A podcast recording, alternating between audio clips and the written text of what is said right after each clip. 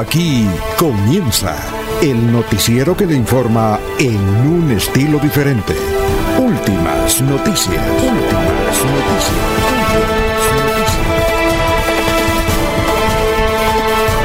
La información analizada por los expertos, sin sesgos, explicada con detalles, sin tanta carreta. Últimas noticias por Radio Melodía, también por Facebook y YouTube Radio Melodía. Director Alfonso Pineda Chaparro.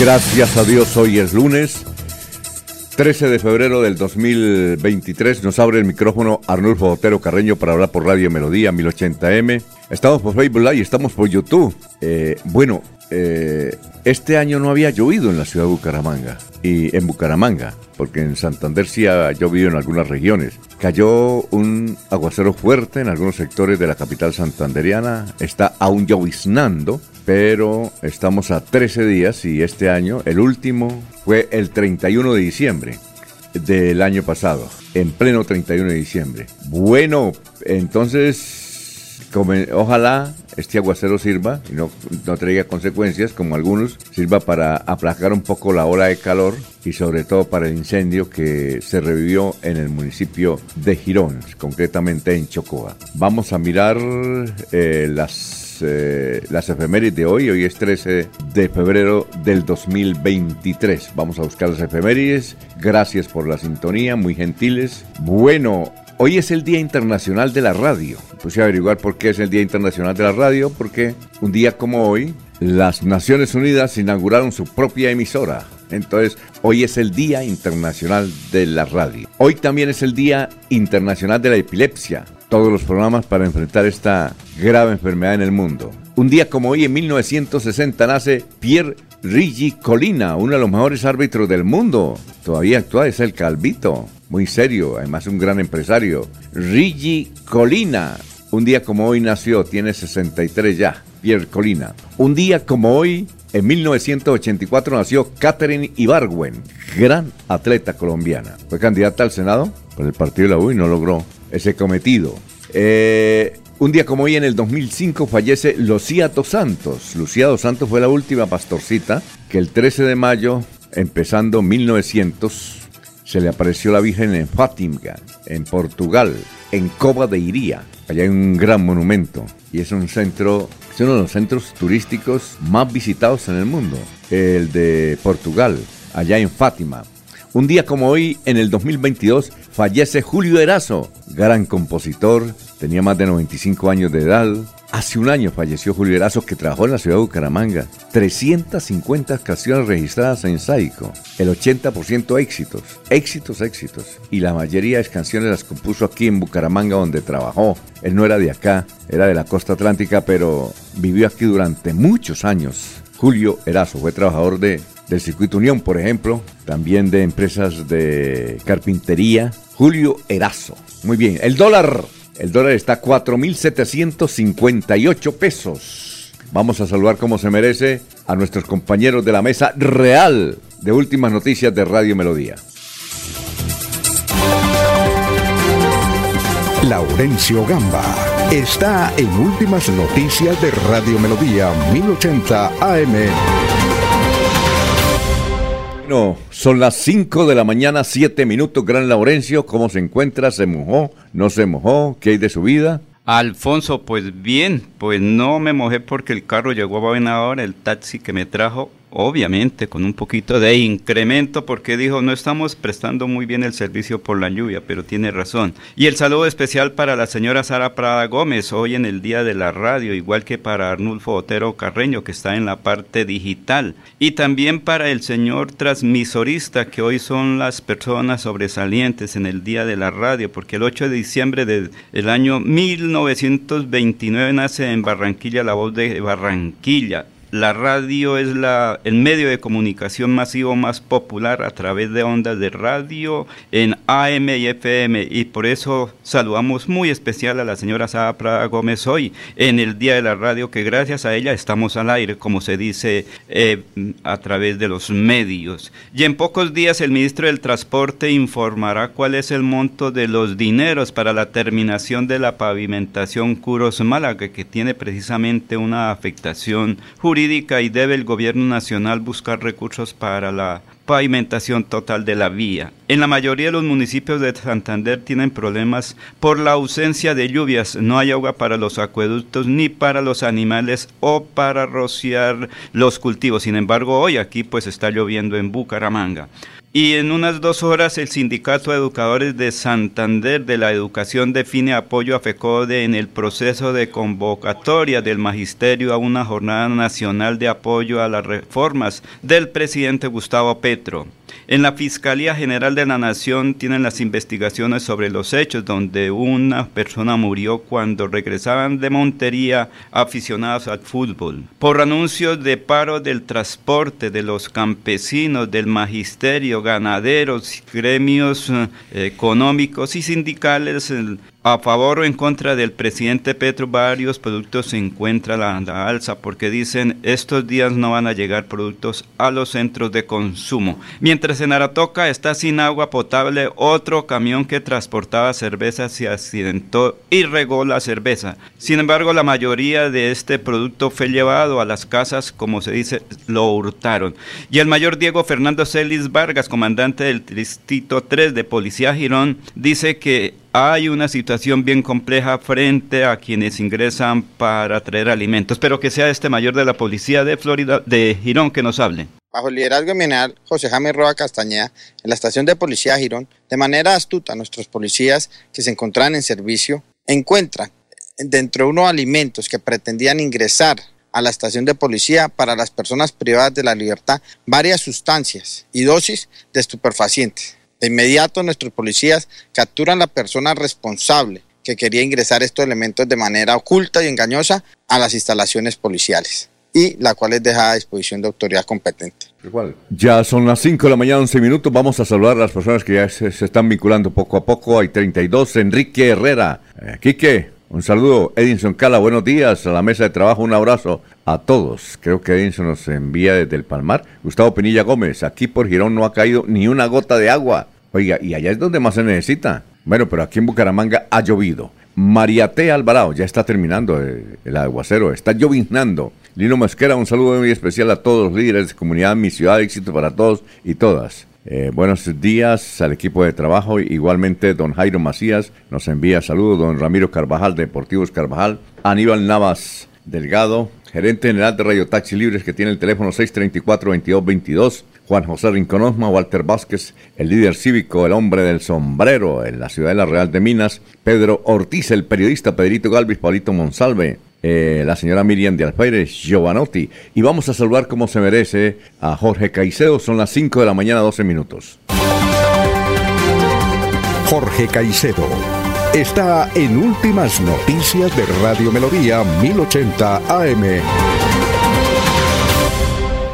Jorge, ¿cómo se encuentra? Tenga usted muy, pero muy buenos días. Don Alfonso, muy buenos días. Como siempre, feliz de compartir con ustedes este espacio de últimas noticias y poder llegar a toda la audiencia de Radio Melodía en este febrero 13, que es el cuadragésimo cuarto día del año, el número 44, y que le deja 321 días a este 2023 para finalizar. Cifras que son noticia, don Alfonso, y noticia mundial. Sin duda, los cuatro artefactos eh, catalogados como objetos volador no identificados que fueron derribados durante el fin de semana en cielo norteamericano, el primero de ellos sobre el estado de Alaska en Estados Unidos y los otros tres sobre los, en los cielos de eh, el Yukon y Ontario en Canadá. Se habla de, objeto volador no identificado en Alfonso porque hasta el momento no se tiene certeza con respecto a su naturaleza y su propósito. Algunas personas hablan ya de una invasión alienígena en el mundo, pero no, no necesariamente tiene que, un artefacto tiene que ser no identificado, tiene que ser de, de origen extraterrestre. eh, pueden ser también eh, de origen terrestre, pero mientras no se identifique qué son, eh, de dónde vienen, cuál es su propósito, si son estatales, si son corporativos o si son privados, eh, se catalogan como objeto volador no identificado y esto pues obviamente ha llamado la atención del mundo porque por primera vez en la historia un gobierno, como en este caso los de Canadá y el de Estados Unidos, han utilizado la palabra OVNI para calificar estos objetos que fueron derribados por efectivos del Comando eh, de Defensa Aeroespacial de Norteamérica. Muy bien, muchas gracias eh, Eliseo Restrepo. Jaime Esteo Restrepo dice gracias Señor por un año más de vida, por darme cada día motivos para seguir luchando. Gracias por la familia que me regalaste, por los amigos que me diste. Gracias por mi esposa y mi gran motivación, María Julianita. Ella alegra mi vida. Hoy celebro la vida con mucha felicidad de tu mano al lado de personas que amo. Diosito me siga bendiciendo y acompañando. Bueno, Ok, Teo Restrepo, felicitaciones, un abrazo. Nos vamos con el doctor Luis José Arevalo, que ya está ahí. Mientras tanto, también saludamos a Juan de Dios Ortiz, que nos escucha desde la mesa. Gracias por la sintonía. 514, doctor Luis José, lo escuchamos. Muy buenos días, estimados oyentes y periodistas del noticiero Últimas Noticias de Radio Melodía. Feliz semana para todos. El pensamiento de hoy dice lo siguiente. Feliz comienzo. Que nunca te falten sueños por los que luchar, proyectos a realizar, cosas para aprender, lugares a donde ir y personas para amar y compartir momentos inolvidables. Feliz lunes e inicio de semana, porque la vida es hoy, mañana sí. Alfonso Pineda Chaparro está presentando Últimas Noticias. Este es el resumen de las noticias más importantes que se han registrado en las últimas horas, aquí en Melodía, en línea.com, hoy 13 de febrero del 2023. Se reactivó el incendio en Chocoa de Girón, donde se construirá un relleno sanitario. Esta semana se cumplirán dos marchas en Bucaramanga, la primera el martes a favor del gobierno y la segunda el miércoles en contra del gobierno, algo, algo inusual en Colombia. Murió el distinguido locutor santanderiano Carlos Arturo Quiroga Fajardo, creador de la Asociación Santanderiana de Locutores. Venía padeciendo una dolorosa enfermedad hace 12 años. Falleció también el exconcejal y dirigente político y empresarial Orlando Arciniegas. Condenan a más de 11 años de cárcel a hombre que agredió a dos agentes de tránsito de Girón en Santander. Hay que recordar que el más reciente caso de agresión contra agentes de tránsito ocurrió en el valle, en el barrio La Salle de Bucaramanga, eh, donde dos agentes fueron agredidos por tres hombres en una inspección de rutina, pero este caso, ya el de Girón hay entonces condena por agresión. El condenado es Yajeiro Amílcar Castellanos. En Girón, una joven mujer prendió candela a tres viviendas. Ella fue capturada. El caso ocurrió en el barrio La Isla de Girón. ¿Qué dicen nuestros vecinos? Vanguardia titula en primera página. Eh, una crónica extraordinaria. Vivió en las calles, se graduó y ahora sirve a los demás en Lebrija un exhabitante de calle de Lebrija aprovechó la segunda oportunidad que le dieron Dios y la vida para rehabilitarse. Se dedicó a estudiar y actualmente se desempeña como funcionario público destacado en el municipio. El tiempo trae eh, en su página regional de Santander y no es publi reportaje. Es una noticia común y corriente que dice lo siguiente. Bucaramanga tiene la tasa más baja de desempleo. ¿Cuál es su secreto? La ciudad bonita registró 7.9% de desempleo en el último trimestre del 2022. El diario El Espectador, en primera página, trae este titular. Girar la plata directamente a los hospitales, otro cambio que busca Petro. El gobierno busca transformar la manera de consignar la plata en el sector y quiere hacer cambios en el Banco de la Salud. El periódico El Frente trae. Nueva generación retomaría las alcaldías en Santander. Nueva generación política. El diario La Opinión trae este titular, esto es en Cúcuta. ¿Por qué el sector de calzado de Cúcuta no consigue empleados? Pagan hasta 3 millones de pesos. va a tocar irnos para Cúcuta. Pregunta del día en Melodía. ¿Está satisfecho con el servicio de salud de su EPS? ¿Sí o no? Respóndalo aquí en melodíaenlínea.com. Se va la noche y llega últimas noticias todos los días, desde las 5 de la mañana. Empezar el día bien informado y con entusiasmo.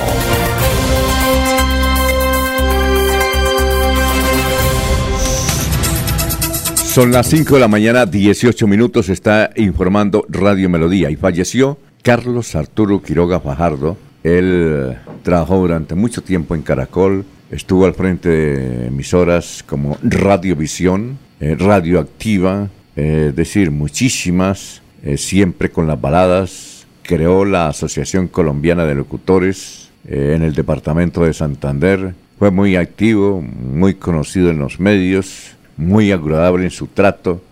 Todos, los que están en el periodismo actualmente reconocen en Carlos Quiroga una voz además prodigiosa. Siempre los artistas de la década eh, del 70, 80 y 90 acudían a donde estaba el popular Polvorita o Carlos Quiroga.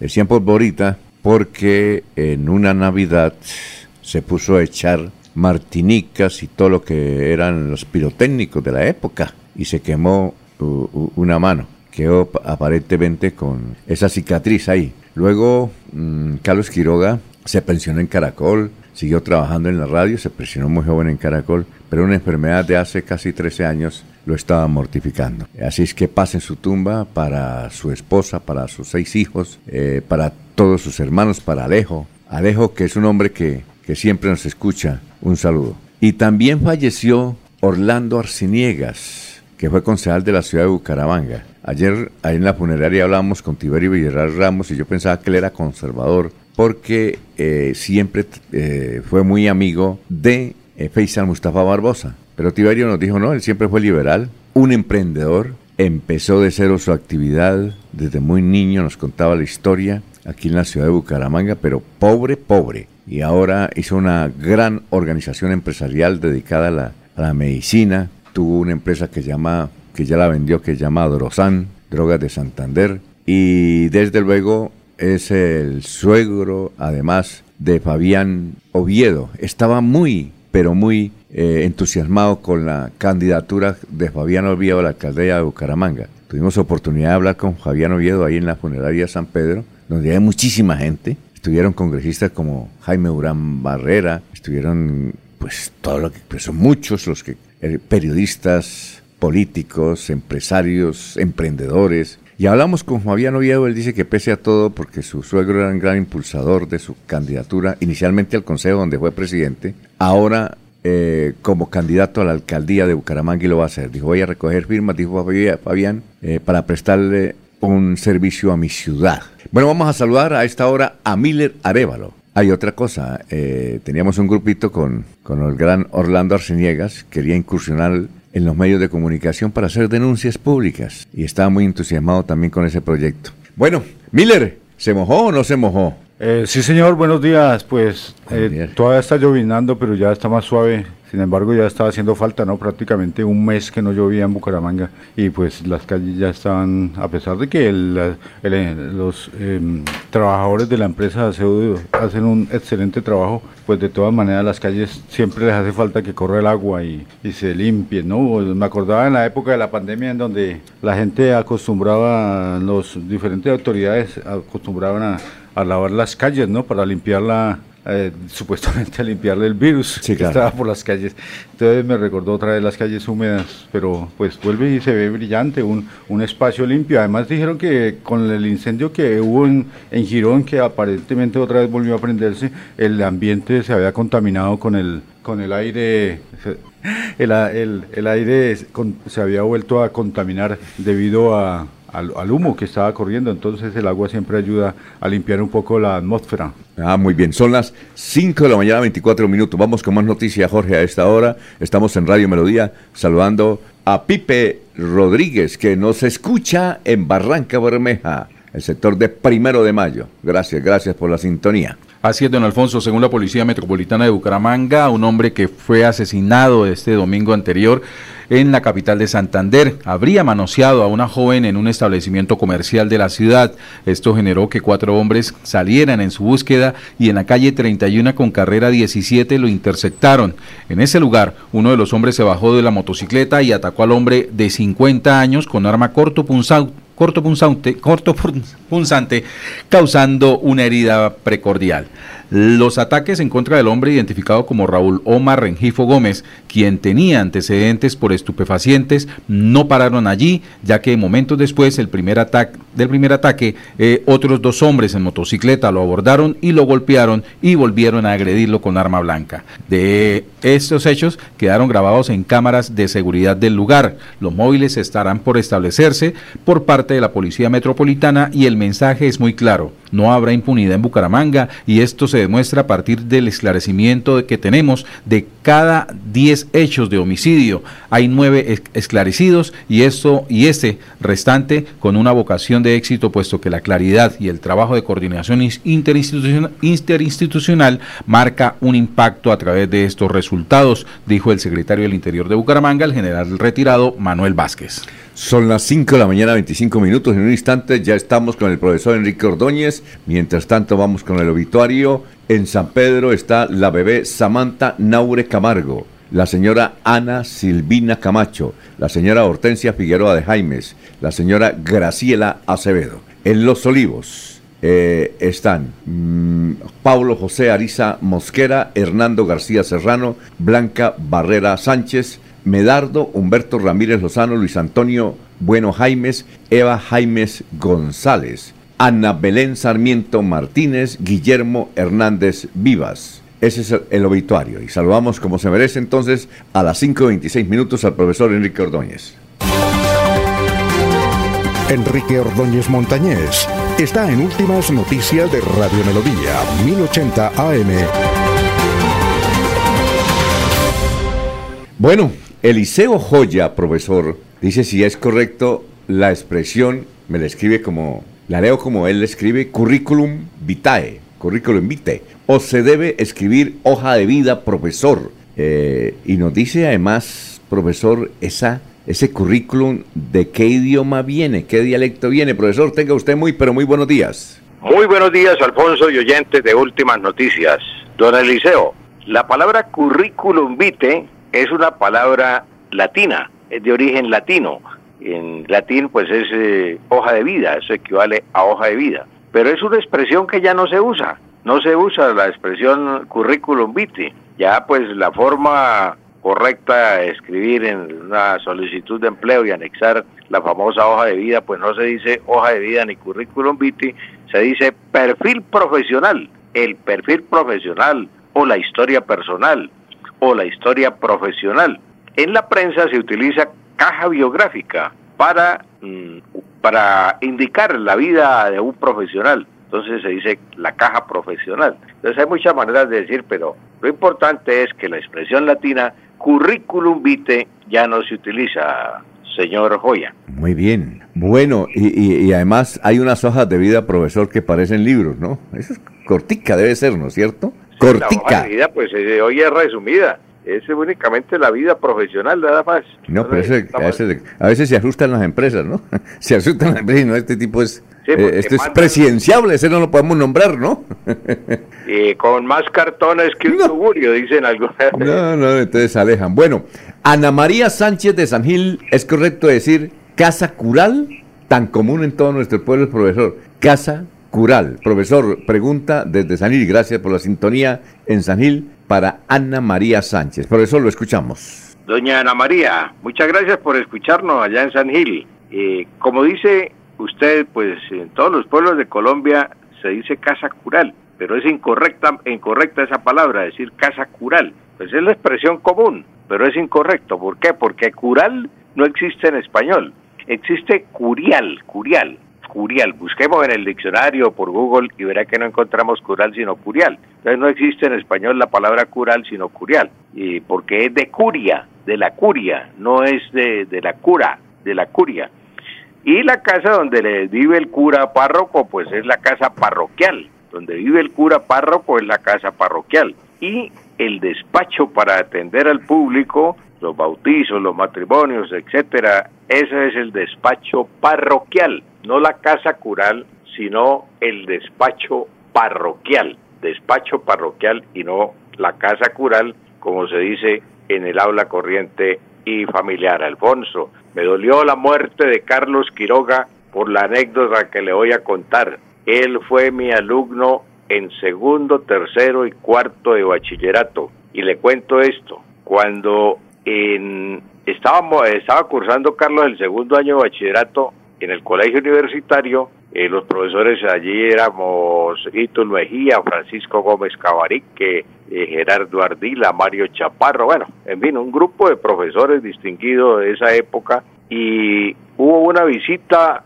de inspectores nacionales, venían de Antioquia, de Bogotá, para aprobar el colegio. A mí me correspondió la visita del profesor de español, yo era el profesor de español, y siempre yo llevaba una grabadora, una grabadora Philips holandesa, de esas de carretel eh, antigua, es una reliquia, yo todavía la tengo. Y preparamos, yo siempre hacía expresión oral, pero con grabación. Y la clase que yo hice el día de la visita de los inspectores fue con la grabadora y uno de los participantes fue Carlos Quiroga. Pues Carlos Quiroga se ganó eh, la felicitación del inspector nacional por haber hecho la expresión y le, con una voz especial que tenía. Y entonces pues seguimos apoyando a Carlos Quiroga y él me decía, profesor, yo quiero ser locutor. ¿Qué hago yo para ser locutor? Le dije, Carlos, lo primero que tiene que hacer es conseguir la licencia de locutor. Yo había obtenido mi licencia de locutor en el año 64 en Bogotá cuando era eh, ministro de Comunicaciones Miguel Escobar Méndez, era el, ministro de Comunicaciones, entonces había que dirigirle el memorial a Miguel Escobar Méndez como ministro de Comunicaciones, era el jefe de licencias del ministerio Orlando Rovira, e Isabelita López era la secretaria del ministerio. A mí me otorgaron la licencia 1838 del Ministerio de Comunicaciones. Yo la cargaba en el bolsillo y le dije a Carlos, mire, esta es la licencia y usted tiene que conseguirla, pero tiene que hacer el memorial. Yo le di los datos como se hacía el memorial. Y justo pues él cuando terminó su cuarto año de bachillerato se fue a Bogotá y presentó el memorial al ministerio, le hicieron el examen y un día me llamó y me dijo, profesor, ya me dieron la licencia de locutor, aquí está mi licencia de locutor. Y voy a trabajar, voy a buscar a don Abraham, el que era dueño de la voz de Chicamocha, el capitán Abraham Jaimes, creo, Abraham. No, yo cuando eso todavía estaba en Barichara. Bueno, Abraham era, el, eh, era un capitán y era el dueño de la voz de Chicamocha. Y allá empezó a hacer sus pinitos como en emisora eh, Carlos Quiroga. Sí. y después entonces ya fue eh, pasó a Caracol, a Radio del Comercio. Estuvo en Radio 15 con José David McCormick Exactamente. Él el programa los sábados con José David McCormick. Todos los mm, cantantes españoles, argentinos, italianos de la época, esos los enseñó Carlos Quiroga con José David McCormick en su programa de radio. Después otra labor de Carlos Quiroga, pues haber creado la Asociación Santandereana de Locutores con, con Víctor Víctor Suárez. Los dos fueron los impulsores de esa asociación que sí, claro y la sostuvieron por mucho tiempo. Claro, hay muchas anécdotas. Ayer, eh, estando en la funeraria, porque ya estaba en Orlando, estaba en Orlando Arciniegas, que también se fue. Eh, estaba, eh, estábamos allá en la funeraria y llegó Claudia y me contó la noticia. Y le dije, me dijo, murió Quiroguita. Le dije, ah, ese gran amigo. Y, la primera anécdota, recuerdo una cuña aquí que había que se llama de, ¿cómo es? de la tierra al cielo en funeraria San Pedro Sí, de la tierra al cielo en Funeraria de San Pedro.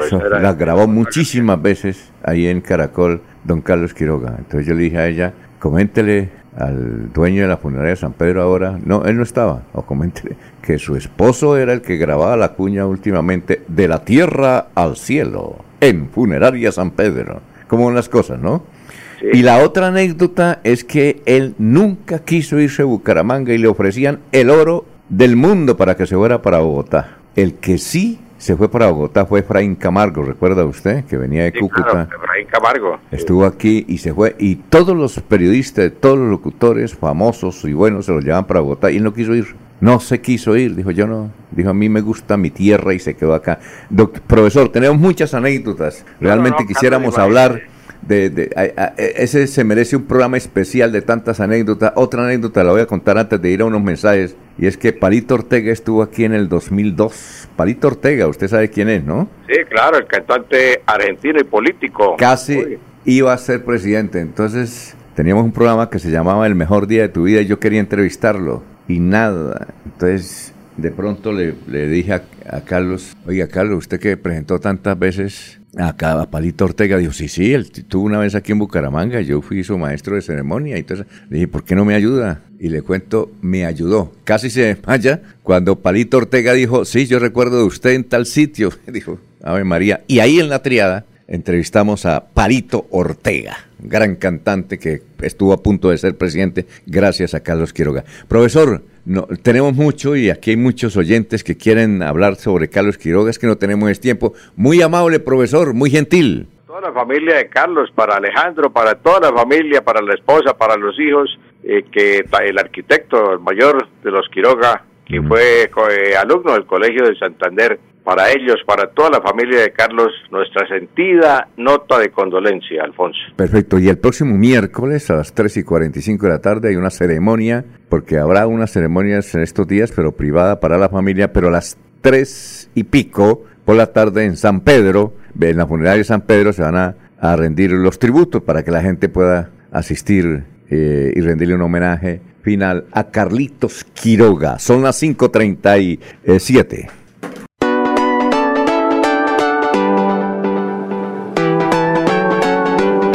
Melodía, Melodía, Radio Sin Fronteras. Escúchenos en cualquier lugar del mundo. Melodíaenlínea.com es nuestra página web. Melodíaenlínea.com, señal para todo el mundo. Señal para todo el mundo. Radio sin límites, Radio sin fronteras. Radio Melodía, la que manda en sintonía. Año escolar con la Mágica Feria Escolar 2023. Este año tenemos más facilidades para ti. Solicita tu crédito cada SAN y paga mensualmente con tu cuota monetaria o con tu nómina. Pide tu crédito hoy en este número o escanea el código para más información. Estudie en Uniciencia es de 1.250.000 pesos. Horarios flexibles, calidad docente y educación al mejor precio. Uniciencia te acerca a tus metas. Matricúlate en el 317-667-0986 www.uniciencia.edu.co. Matricúlate en el 317-667-0986 o si no, en la página uniciencia.edu.co. Melodía es la radio que lo tiene todo. Noticias. Deportes. Música. Variedades.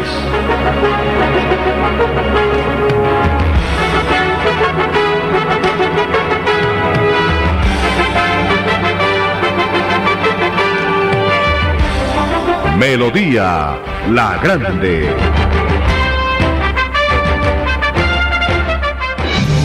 El día comienza con melodía. Últimas noticias, 1080 AM.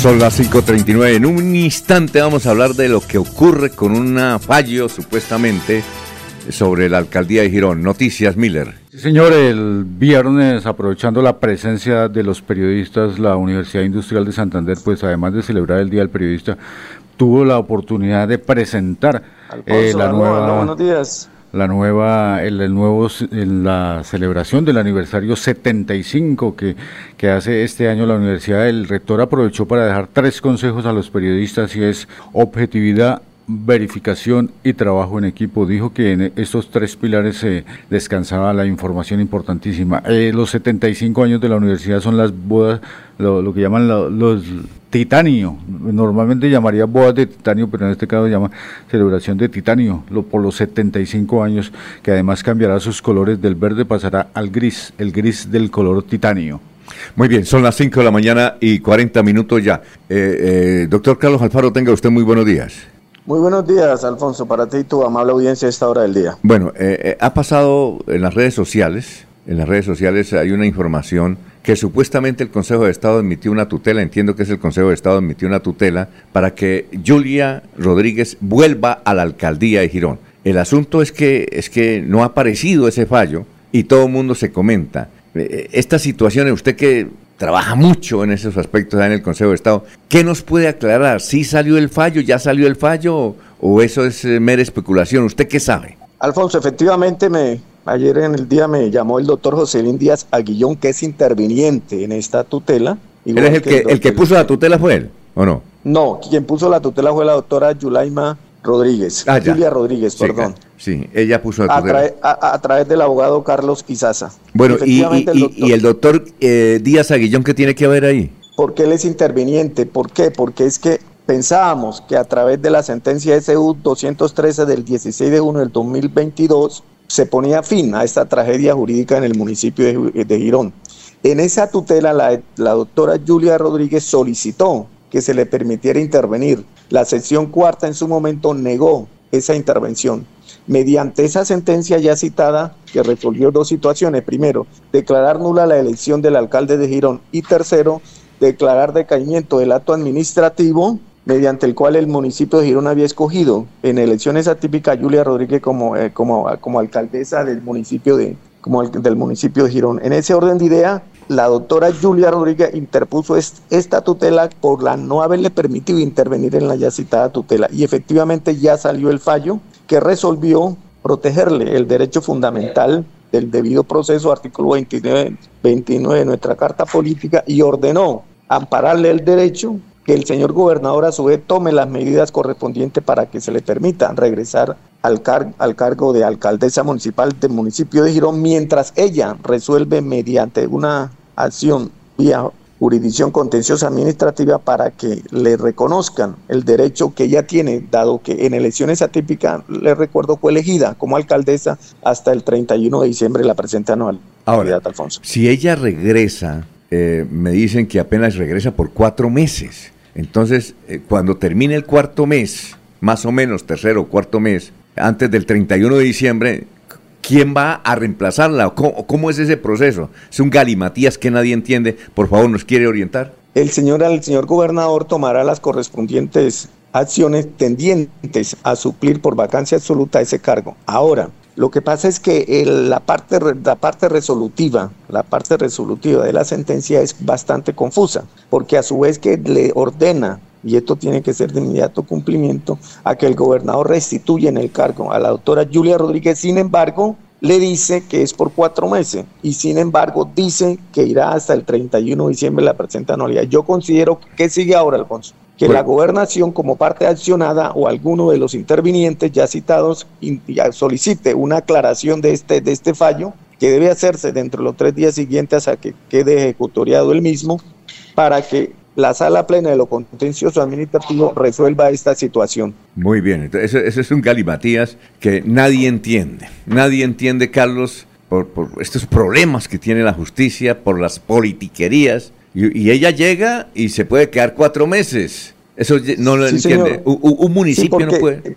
Porque es que, porque es que la, la vía para que ella retorne a, a, su cargo es a través de una demanda ante la jurisdicción contenciosa administrativa. Pero por derecho de vía tutela, que es el artículo 86, le protegen porque por no haberle permitido intervenir en la tutela que la sacó. En ese orden de idea, esos cuatro meses, mientras ella expone la correspondiente demanda, ante la jurisdicción para regresar definitivamente al cargo. Una demanda que los tiempos los tiempos no le van a dar. Una demanda que depende de un fallo y si el fallo no aparece, el gobernador tiene que nombrar reemplazo, ¿no?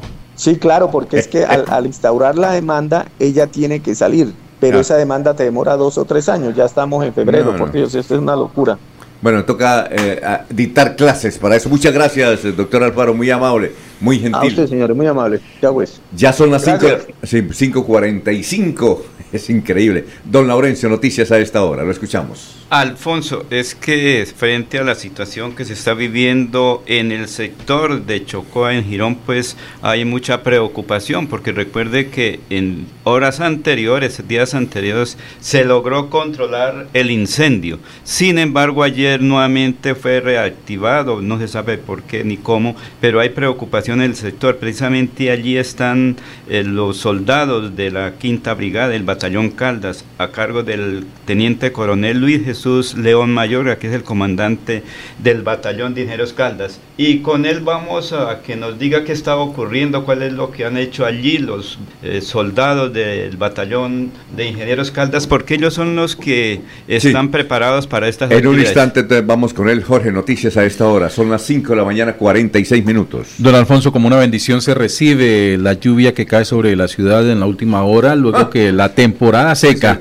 ha incrementado la presencia de incendios forestales y con ellos los problemas de suministro de agua potable en el departamento de Santander.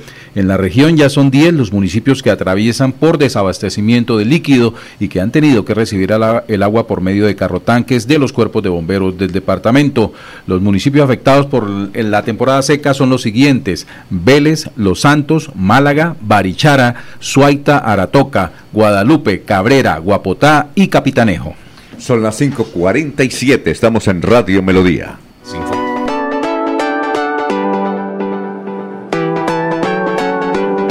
Melodía, Melodía, Radio Sin Fronteras. Escúchenos en cualquier lugar del mundo. Melodíaenlínea.com es nuestra página web. Melodíaenlínea.com. Señal para todo el mundo. Señal para todo el mundo. Radio sin límites. Radio sin fronteras. Radio Melodía, la que manda en sintonía.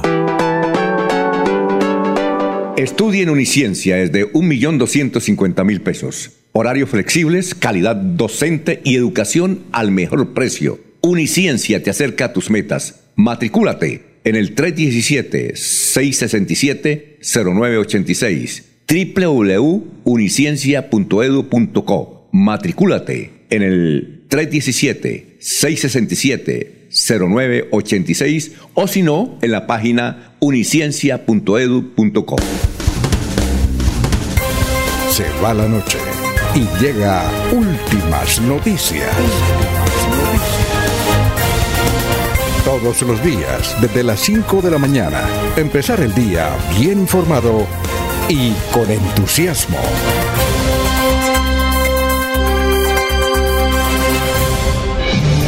El día comienza con melodía. Últimas noticias, 1080 AM. Ya son las 5 de la mañana, 49 minutos. Ángela Guarín Fernández, buenos días. Llovió en Guatiguarapi de Cuesta. Aló, ahora sí. Jaime Velázquez, buen día, mesa de trabajo. Sintonía desde el barrio Carmen de Floria Blanca. Llueve a esta hora, buen día. Gustavo Pinilla Gómez, el alcalde va y el alcalde viene en Girón y mientras tanto el municipio vuelto nada, sin orden ni un plan. Ahí están los politiqueros pintados, increíble. Julia regresa, pero por cuatro meses nada más. Camilo Hernández, eh, buenos días al trabajo y saludos. Miguel Ángel Morales, un saludo desde Málaga. Sí, Melcocho, ¿cómo está? Oiga, él eh, dice especial saludo al licenciado Enrique Ordóñez Montañez. Orgullosamente soy egresado de Senacer. Johnson Álvarez Rincón. Saludos desde San Gil, muchas gracias. Son muchos los mensajes, son 41, gracias. Eh, son las 5.50 minutos. Olguita, Olga Lucía Rincón a esta hora de la mañana. Olguita, ¿cómo está? Muy buenos días. ¿No está Olguita? Bueno, entonces mientras está Olguita, vamos. ¿Ya? Bueno, Olguita. Buenos días, Alfonso. El saludo para usted, todos los oyentes de Últimas Noticias y por supuesto para los compañeros allá en la mesa de trabajo. Pues el tema de hoy es el resultado de los operativos de protección animal que viene adelantando la alcaldía de Bucaramanga. 12 millones de pesos en multas por maltrato animal en lo que va del año 2023. Han sido rescatados 25 animales pues el impuesto de cuatro multas equivale a 12 millones de pesos. Sobre el tema nos habla Esteban Nicolás Álvarez, inspector de Policía de Protección a la Vida. Para el 2023, la Inspección de Protección a la Vida en compañía la Secretaría de Salud y la Policía Ambiental ha realizado un total de 30 visitas de vigilancia, inspección y control verificando las denuncias ciudadanas por tenencia irresponsable de mascotas o por maltrato animal. De igual forma, se han realizado 25 aprehensiones materiales preventivas de caninos que han sido trasladados a la unidad de bienestar animal o que han sido trasladados a fundaciones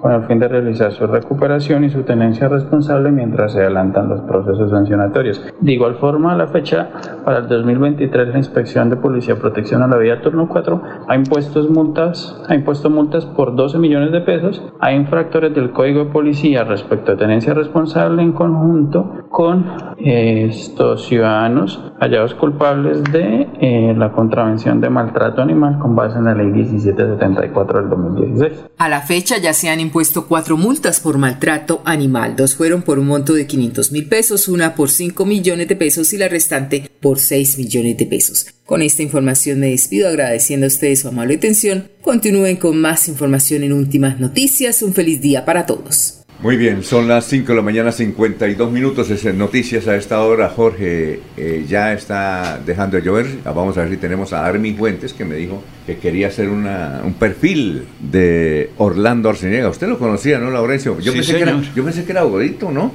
Me dijeron que era del Partido Liberal. Bueno, eh, eh, si está Darmi o el mayor, vamos a ver si está el mayor ahí, el mayor, que habla sobre lo de Girón. ¿Cómo se llama el mayor, don Laurencio? Es el mayor Luis Jesús León Mayorga, comandante del batallón de ingenieros Caldas, que prácticamente en pocos minutos regresan, porque es que en las horas nocturnas casi nadie trabaja en esas actividades de estar apagando los incendios, porque un viento en contra puede poner en riesgo a todo el personal. Y hay, y hay otra cosa, Veolia es la que está eh, tiene ese terreno, tiene celadores ahí y no estaban dejando entrar personas. Pero es normal, Alfonso, porque es un sector privado que registra algunas dificultades y obviamente un vigilante, como en cualquier sitio, él tiene que cumplir sus, eh, digamos, sus compromisos que no puede dejar eh, ingresar gente mientras no tenga la autorización, porque después les dicen es que incumplió. Pues escuchemos al teniente coronel León Mayorga, comandante del batallón Caldas. Soy el teniente coronel Luis Jesús León Mayorga, comandante del batallón de ingenieros de combate número 5, coronel Francisco José de Caldas. Recibimos el llamado el día de ayer,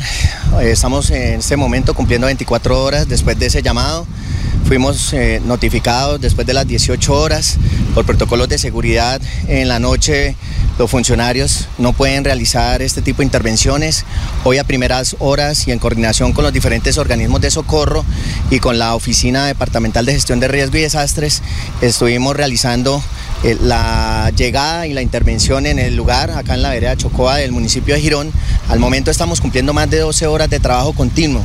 Podemos dar un parte en el momento que llevamos un 95% del incendio controlado aún eh, se, presentan puntos calientes que están siendo eh, intervenidos con bomberos de diferentes municipios cercanos de esta vereda, con el Ejército Nacional a través de eh, la Quinta Brigada, del Batallón Caldas, de la Brigada de Atención y Prevención de Desastres, que son los idóneos, capacitados brigadistas forestales que tienen el conocimiento para poder hacer este tipo de intervenciones. En coordinación con los diferentes organismos de socorro, podemos tener que aproximadamente tenemos una afectación de 70 hectáreas acá en el lugar.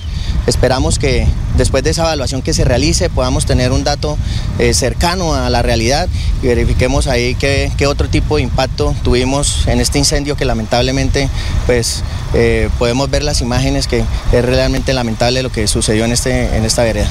Bueno, el teniente coronel, ¿cómo se llama? Yorga. Bueno, muchas gracias, teniente. Son las 5 de la mañana, 55 minutos. Bueno, ayer falleció, pues perdón, el sábado falleció eh, Orlando Arcinea, es un gran empresario, dirigente político, colaborador de muchas campañas. El periodista Darmi Fuentes quiere hacer un pequeño perfil de, de Orlando, de Orlando, que ayer fue sepultado. Lo escuchamos de Darmi. ¿Qué nos puede decir de Orlando Arcillegas? Bueno, varias cosas. La primera es que se ha ido al descanso una persona que bien representa muchos valores de la sociedad santanderiana, por la que es importante recordarle, en el entendido de que probablemente muchas personas que escuchan este importante noticiero tal vez no lo conocieron. No era una persona, digamos, famosa. Era ampliamente conocido en el sector empresarial, seguramente en el político,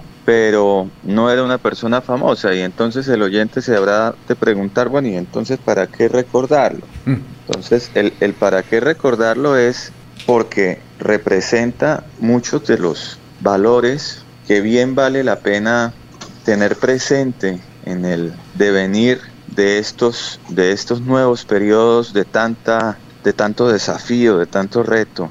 Orlando Arciniegas mm, tuvo un origen en Río Negro demasiado humilde, muy, muy, muy, muy, muy humilde. Es una persona casi autodidacta, como le ocurrió a muchos eh, empresarios santanderianos de su generación. Murió con poco más de 70 años. Eh, hecho a pulso de una manera fantástica, fenomenal, y llegó a convertirse, después de ser incluso carnicero, en, el, en, un concejal de Bucaramanga mm, recordado por impulsar el desarrollo gremial, por ejemplo, en la época en la que Gómez Gómez era, era alcalde. Estamos hablando de principios de los 90, hace más de 30 años. Entonces, ahí hay un primer criterio que, es bueno que los santanderianos eh, lo usemos para estar mirándonos permanentemente al espejo y decir, oiga, hay valores que como sociedad no podemos perder y es, en este caso, la pujanza. El santanderiano tiene una vocación de trabajo y una capacidad enorme para salir adelante que no podemos permitir que las nuevas generaciones pierdan, eh, Alfonso. Es, es, la capacidad de innovar y de tener eh, cómo transformar eh, nuestra visión empresarial cuando sea necesario, porque esa persona de la que estamos hablando, que falleció el sábado pasado a las 10 y 30 de la mañana y que fue despedido por eh, cientos de dirigentes y de, notables eh, santanderianos ayer a las 4 de la tarde, pues ¿Cómo le parece que después de, haberse desarrollado en el campo mm, de los alimentos, terminó siendo uno de los empresarios más importantes del sector de los medicamentos, por ejemplo? Claro. El, que murió, Alfonso, era el eh, fundador y dueño principal de ProH Limitada. Entonces, em, ese es el primer criterio. Y el segundo por el que vale la pena recordar esto, además de, del valor de la pujanza del santanderiano que no debemos olvidar, ese, esa capacidad que nos heredó esa generación de emprendedores santanderianos de, nacidos a finales de los 40, 50, y ese, el valor de la palabra, el, el, el, el, hecho de que los santanderianos fuesen reconocidos nacionalmente por tener eh, la capacidad de que su compromiso fuese tenido en cuenta como una escritura pública. Eso es algo que no podemos eh, dejar de lado, Alfonso. Eh, entonces la muerte de esta clase de personajes, más allá de lo anecdótico, nos tiene que servir es como reflexión de cuál es el camino que estamos recorriendo como sociedad. Estas personas, a propósito de este año que es electoral, construyeron la Bucaramanga que disfrutamos hoy. Una pasaron de, de, vivir y de empezar su época laboral en una ciudad eh, pequeña, eh, muy artesanal y construyeron la ciudad comercial, la ciudad eh, casi turística, la ciudad emprendedora de la que podemos disfrutar hoy y de la que disfrutan las nuevas generaciones. Increíble. Oye, eh, gracias, muy amable Darmi. E, era muy creativo, muy original, ¿no? muy eh, particular. Muy particular. Esa es una característica de, los emprendedores santanderianos también, eh, Alfonso, que no podemos dejar de lado. la capacidad, y esto es un mensaje también para las nuevas generaciones, para los jóvenes, la capacidad de ver oportunidades en donde otros de pronto no las ven o en donde algunos incluso ven solo dificultades. Eso, eso es lo que ha hecho de Santander el departamento y la región históricamente reconocida en Colombia que, que es. Entonces la muerte de personajes como Orlando Arciniegas Jaimes nos tiene que recordar eso. Oye, le tengo, podemos perder ese camino. Sí, para, para, hay muchas anécdotas sobre la creatividad de él y cómo él hizo una fortuna con esa creatividad que a veces lo hacía reír. Yo le conté ayer la anécdota esa. Es que eh, la anécdota es la siguiente, hace como unos 15 años, la Foscal eh, hizo un concurso para proveer de de medicamentos a la Foscal y era un contrato, pero supermillonario, ¿no? Y obviamente él quería hablar con, con el, el dueño del, del balón, que el aviso, con Virgilio, Galvis. Virgilio Galvis, sí, claro. ¿Y sabe qué hizo? Como no lo atendían, entonces fue eh, como paciente, dijo, necesito una consulta con el doctor Virgilio. Y entonces la señorita le dijo, bueno, no, no, el doctor Virgilio, eso es, aquí tiene calendario, salvo que eh, extremadamente, urgentemente, eso vale tanta plata, dijo, la pago. Llegó allá el consulta y habló con, ¿y usted qué vino? A, ver, ¿qué, ¿qué, problema tiene los ojos? No, ninguno ojos. Como usted no atiende, yo pagué la consulta. Entonces, para que me atienda. Muy bien, eso es increíble. En alguna oportunidad Virgilio Galvis en una de las eh, reuniones importantes que él dirige habitualmente cada tantos años, cuando se conmemora algún hecho importante en el mundo médico regional, recuerde usted que Virgilio Galvis es la cabeza también, no solo de la, de la Foscal, sino también de la que fue considerada la primera zona franca de salud en Colombia. Claro, claro, La segunda también es santanderiana, de otro gran emprendedor, Víctor Raúl Castillo, sí, claro. de la FCB. Y entonces eh, tuvo la oportunidad de encontrarse con, con Orlando delante mío, ya Proachi, sí. era la distribuidora de medicamentos, pues que es hoy, una gran empresa de cientos de empleados y lo saludó con una cordialidad enorme, con una picardía enorme, recordando esa clase de cosas hmm. que hacía Orlando para poder entrar a los, a los escenarios. A veces eh, eh, esa, esa es la clase de ejemplos por la que vale la pena que estas emisoras recuerden el legado de estos empresarios que empiezan a irse.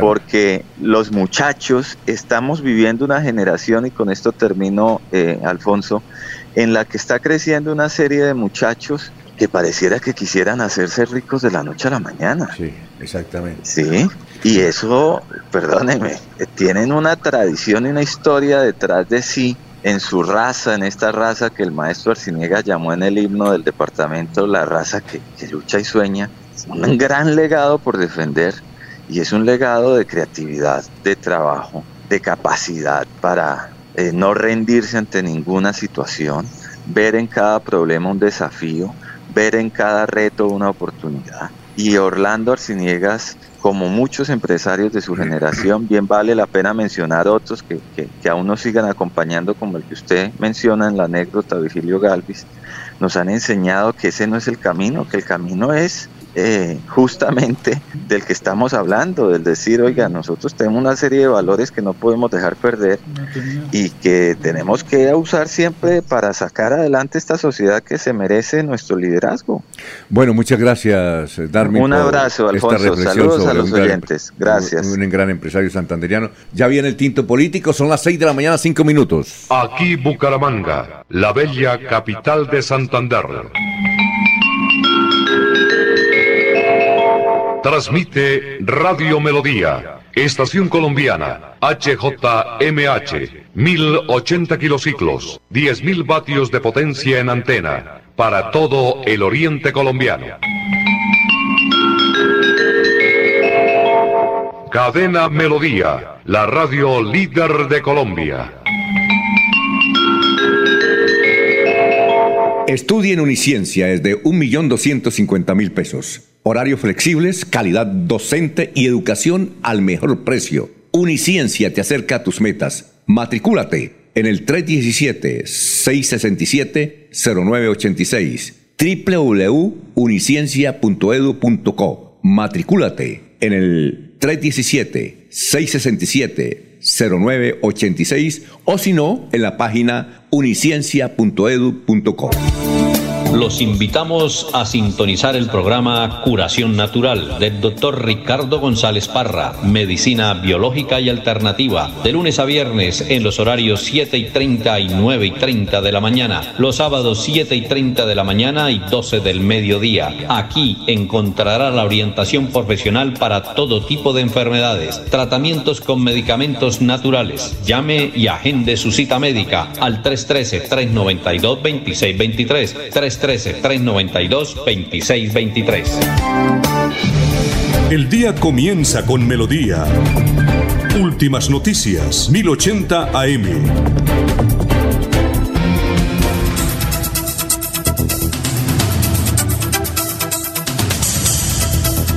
Noticias, porque yo llegó el tinto político, don Jorge. Noticias. Eh, a esta hora son las 6 de la mañana, 7 minutos. Don Alfonso, el 61,6% de los habitantes de Bucaramanga desaprueban el desempeño de Gustavo Petro como presidente.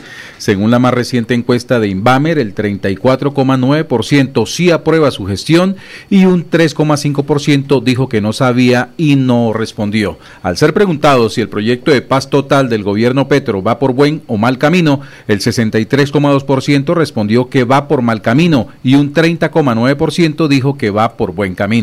La encuesta la realizó Inbamer entre el 27 de enero y el 5 de febrero de este año entre hombres y mujeres mayores de 18 años de todos los niveles socioeconómicos, actos para sufragar y residentes en el municipio de Bucaramanga. Se aplicaron mil a, a mil personas de manera personal en sus hogares y distribuidas de manera proporcional por estrato socioeconómico con un margen de error de, de más o menos 3%. Será publicada hoy completa eh, a través de una publicación especial que hará Inbamer. Bueno, Don Miller, son las seis y ocho minutos. Sí, señor, la Fiscalía informó que a 11 años y 5 meses de prisión fue condenado Yajeiro Amílcar Castellano por su responsabilidad en los delitos de tentativa de homicidio agravado y hurto agravado. Los hechos ocurrieron en el, barrio, en el barrio Villacampestre de Girón el 13 de abril de 2022, cuando dos contratistas del municipio adscritos a la Secretaría de Tránsito de Girón, que estaban realizando su trabajo en el sector, fueron abordados por el hoy condenado para hurtar el celular a uno de ellos. Bueno, las 6 de la mañana, 9 minutos. Eh, en Lebrija, la alcaldía cerró por varios días un restaurante, El Mirador, que es muy bonito ahí en el sur, Mirador del Sur, que está cerca del aeropuerto internacional,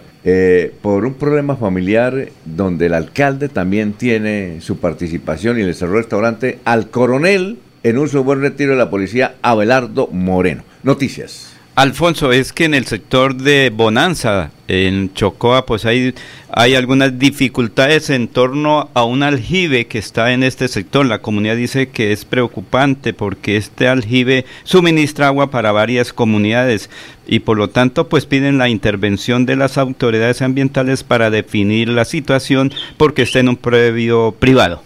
Bueno, ¿qué nos tiene usted en el tinto político? Muy, pero muy buenos días. ¿Cómo se encuentra? Un hombre que fue atracado el viernes por la mañana cuando venía hacia el trabajo. Ya está bien, ya está sereno. Muy bien, lo vamos muy bien. Gracias, don Alfonso. Muy buenos días. Sí, gracias a esos ciclistas que me auxiliaron en ese momento. Angelitos que le salieron en el camino. Y llevamos solo papeles en el maletín, don Alfonso. ¿Cómo es la delincuencia, no? Ah, bueno. Se iban a llevar un poco de papeles. Se iban a llevar eso que les iba a traer el día A ver, ¿qué, qué, qué tiene usted de, chivas políticas? Domingo. Don Alfonso, pues dos temas. Uno que tiene que ver con el. A raíz de lo que expusimos acá en la semana pasada sobre el tema de la reposición de votos, ¿no? Que fue muy movido en la semana pasada. Sí, claro, claro. ¿Cuánto, ¿cuánto ganan? ¿Cuánto billete reciben? Claro. Y también ahí le hicimos las cuentas de cada cuánto presentaron de cuenta los candidatos ayer domingo, los candidatos de la liga, ¿no?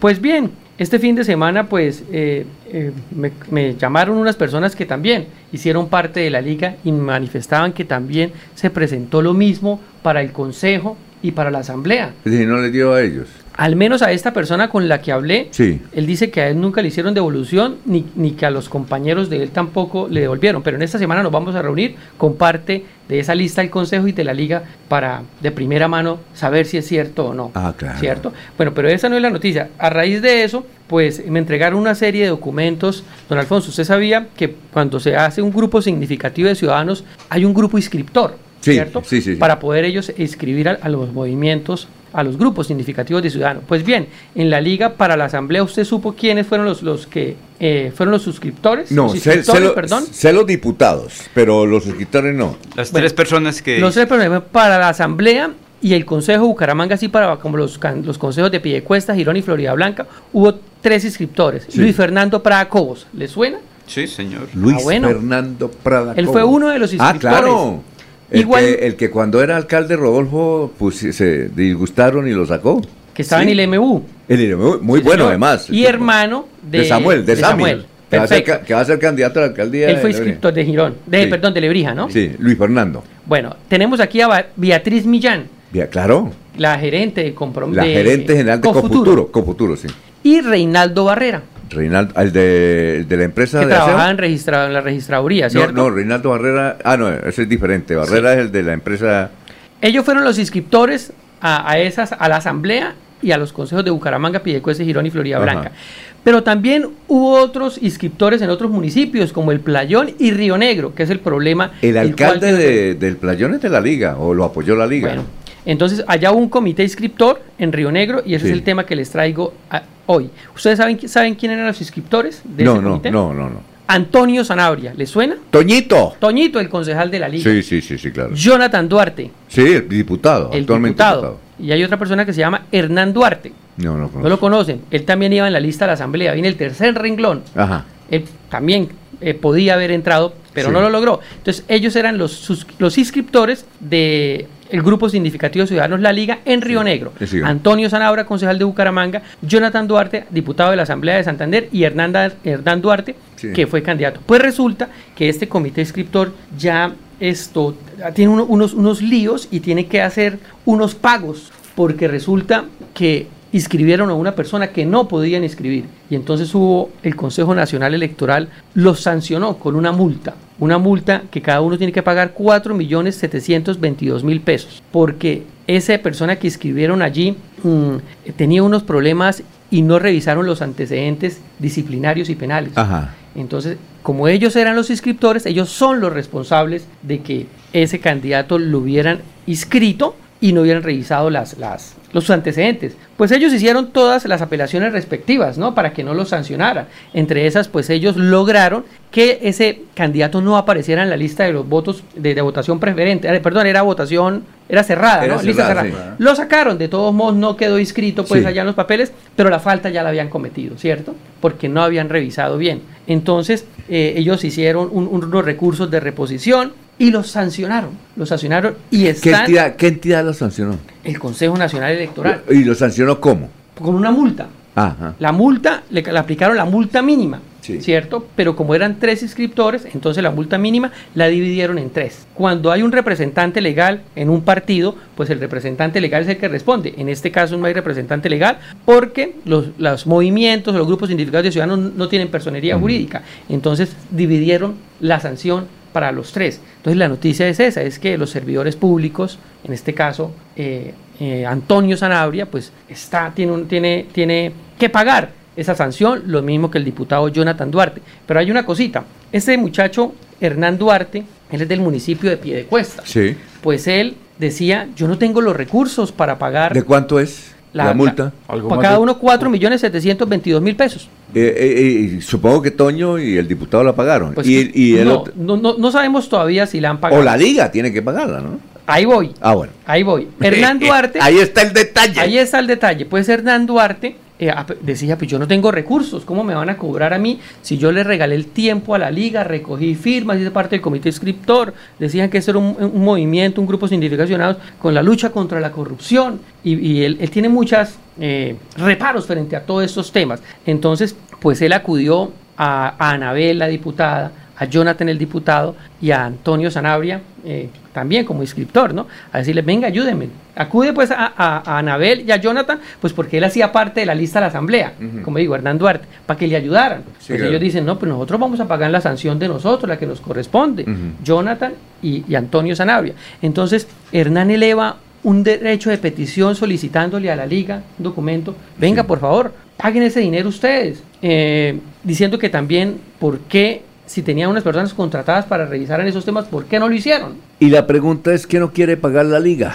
Y entonces decía él, William Uribe y Reinaldo Barrera eran los encargados internamente de hacer esas revisiones. Sí. Nosotros éramos los inscriptores y no lo hicieron, entonces pone el derecho de petición. Pues le contesta a Doña Socorro que no, que como el movimiento, la liga, eso ya era del 2019, ahorita es, es una cosa nueva que es el Ah. partido. Por eso hay tantas confusiones, ¿no? Don, Ya, don- ya, ya, don ya. Laurencio. Entonces ella le dice que no, que ellos no van a pagar eso, que eso le corresponde a él, pagar esa platica. Y entonces, pues Hernández decía, venga, y le llega toda esa reposición de votos de la Cámara, Exacto. de la presidencia, le, no nos pagaron en asamblea, a- al parecer no les pagaron en el consejo y no son capaces de pagar esos 4 millones 722 Lo que para ese señor, ¿cómo se llama el señor Duarte? Hernán Duarte. Para lo que para Hernán, eso es una fortuna. Tal. Para la liga y todos los empresarios, eso es como ir a tomar tinta ahorita. Cuatro millones, hágame el favor. Y, entonces doña Socorro le dice que no, que eso ya es del pasado y que eso era un, grupo, un movimiento aparte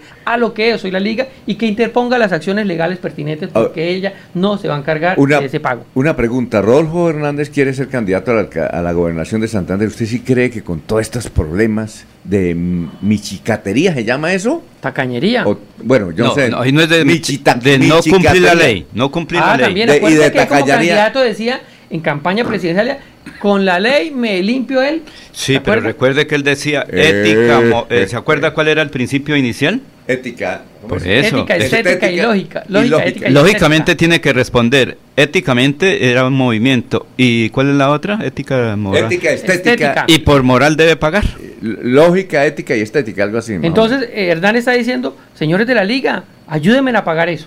porque yo obré buena fe. Oiga, tráigalo acá, ¿le entrevistamos? Claro que sí. Son las 6 de la mañana, 18 minutos. Estamos en Radio Melodía. Estudie en Uniciencia es de 1.250.000 pesos. Horarios flexibles, calidad docente y educación al mejor precio. Uniciencia te acerca a tus metas. Matricúlate en el 317-667-0986 www.uniciencia.edu.co. Matricúlate en el 317-667-0986 o si no, en la página uniciencia.edu.co. Prepárate para el nuevo año escolar con la mágica Feria Escolar 2023. Este año tenemos más facilidades para ti. Solicita tu crédito cada SAN y paga mensualmente con tu cuota monetaria o con tu nómina.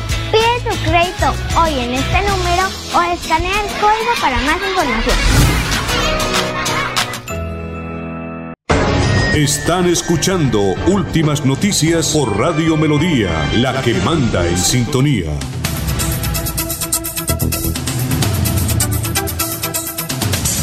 Vamos con la ciudad de Barranca. Ah, bueno, en un instante con Barranca Breja. Mientras se acomoda ahí en la cabina don Soel Caballero, a ver, Miller, lo escuchamos.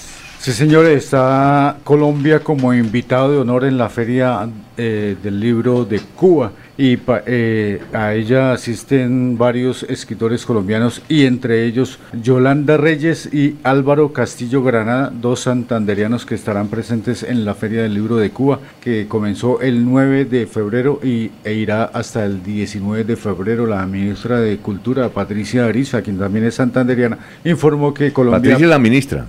Patricia la ministra informó que precisamente Colombia presentará la diversidad cultural y literaria propia, así como importantes reflexiones alrededor de la construcción de la paz total a partir de iniciativas artísticas y culturales. Álvaro Castillo es un santanderiano no muy conocido en Santander. Álvaro Castillo Granada. Sí, pero eh, eh, es que Álvaro Castillo tiene un valor impresionante en este sentido. Fue el, el, el que tiene el tesoro de los 100 años de soledad, el primer libro que editó esa empresa de Buenos Aires. ese, ese sudamericana. Sí. Editorial sudamericana. Editorial sudamericana. Ese librito lo tiene él, eso es una joya que vale miles y miles de millones. Por eso Álvaro Castillo es importante. Ya está don Soel Caballero, vamos a saludarlo a las 6 y 21 minutos, como se merece.